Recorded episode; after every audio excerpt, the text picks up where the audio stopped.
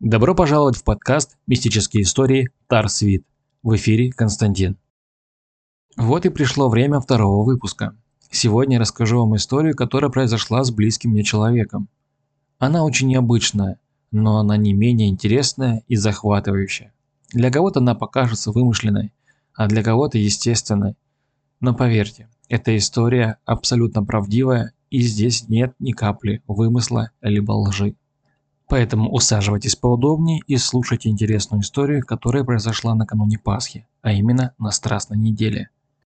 В истории нет никакого вымысла, она абсолютно верная и правдивая, но имя главного героя я заменю на вымышленное. Итак, представьте, Татьяна работает поваром в детском саду, очень много работы, Страстная неделя, пятница. Это тот день, когда распяли Иисуса Христа на кресте. В этот день происходит очень много необычных вещей, в том числе очень много нечисти вылазит, как только стемнеет. И вот она решила, что она не успевает испечь куличи дома, и решила не очень сильно паниковать по этому поводу и поставить опару на тесто непосредственно на работе. Какая разница, где готовить дома или здесь? Тем более печка была в доступности, и это непосредственно ее место работы. Поставил тесто, она, естественно, задержалась на работе больше, чем обычно, и начала печь куличи. Пекла до того времени, когда уже на дворе стемнело. Она собрала все необходимое в сумку и, естественно, пошла домой. На дворе вечер. Солнце уже село. Она прекрасно понимала, что больше никого нет в этом здании, закрыла двери, и вышла на улицу. Идет по улице, выходит за территорию детского садика и слышит, что сзади нее кто-то идет, хотя когда она выходила из калитки, никого рядом не было, абсолютно никого. Была абсолютно пустая улица, где не было ни единой души, даже собаки и кошки не пробегали. И она слышит, что сзади нее кто-то идет. И характерный звук обуви, очень мощной обуви, похожей на сапоги, которые были с набойками. А еще отчетливо был слышен звук, который похож был на бьющуюся бляшку об какую-то железную часть одежды, либо шпору. Татьяна испугалась и прибавила шаг. Тот, кто за ней шел, также прибавил ходу. После этого она решила обернуться, посмотреть, кто же за ней идет. И обернувшись, она увидела мужчину очень высокого, почти по 2 метра ростом. И что самое интересное, этот человек был одет не так, как одевались в то время люди. На нем был большой кожаный плащ, который доставал до земли. Были очень массивные сапоги со шпорами. А на голове у него была большая шляпа, такая, как у Д'Артаньяна, но только без пера. Естественно, увиденная Татьяну повергла в шок. Она прибавила ходу еще больше. Но это совершенно никак не помогло. Человек, который шел за ней, также добавил ходу. Она начала чуть ли не бежать. Хорошо, что дом очень близко, и она была почти рядом. Большие поля шляпы не давали разглядеть лицо этого человека или не человека. Неизвестно, что это было или кто это был.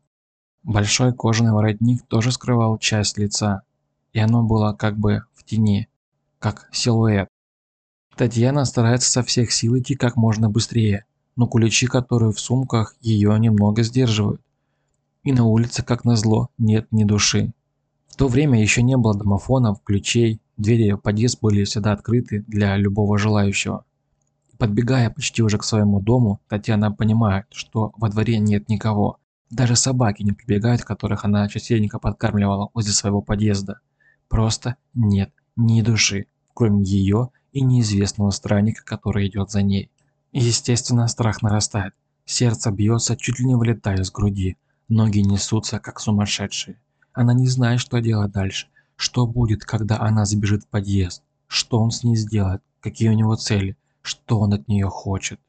Она чувствует его взгляд затылком. Его быстрый шаг и звенящие шпор нагоняют ужас. И тут буквально остается метров пять до подъезда. Она максимально увеличивает скорость, чуть ли не забегая в подъезд, бьется сумками об косяки двери, забегая на лестничную площадку, подбегает к лифту и судорожно нажимает кнопку вызова лифта. Повезло, что лифт был на втором или на третьем этаже и приехал практически моментально. Но в этот момент, как только открываются двери лифта, она слышит, что дверь в подъезд открывается, и этот человек, или что это было, заходит в подъезд, звеня своими шпорами и набойками на сапогах. Невозможно передать тот страх, который испытывала Татьяна в тот момент. Она судорожно нажимала кнопку своего этажа и ждала, пока закроются двери, в страхе, что он предстанет перед ней. Двери лифта закрываются, и она видит буквально в тот момент, когда они прям смыкаются воедино, его шляпу. Он просто не успел. Поднимаясь на лифте на свой этаж, ее сердце так быстро стучалось, как, наверное, пулемет отстреливает патроны. Но на этом страхи ее не заканчивались. Она боялась, что остановится лифт, откроются двери, и он предстанет пред ней. В этот момент она так сильно боялась, что словами это передать невозможно. И тут в это время лифт замедляет ход, начинает трусить его, и открываются двери. Трясущимися ногами Татьяна делает первый шаг к выходу из лифта. И как хорошо, что в этот момент ее мать встречала. В то время не было мобильных телефонов.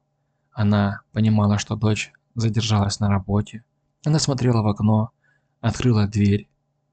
Включив свет в перегородке, она ждала ее, стоя у порога.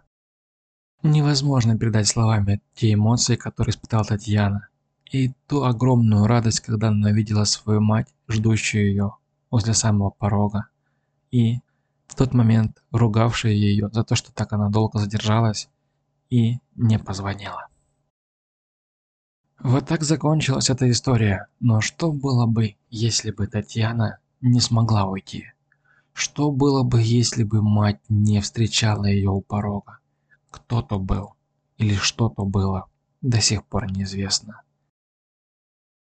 Если вам понравился второй выпуск подкаста «Мистические истории Тарсвит», обязательно поставьте лайк. Подпишитесь на сообщество ВКонтакте, Телеграм. Подписывайтесь на Буст. Всего лишь 25 рублей в месяц, это очень мало. Вы получите эксклюзивный контент и то, что публиковаться будет только там. Поддержите меня, и я обязательно запишу для вас следующий выпуск. Всем пока.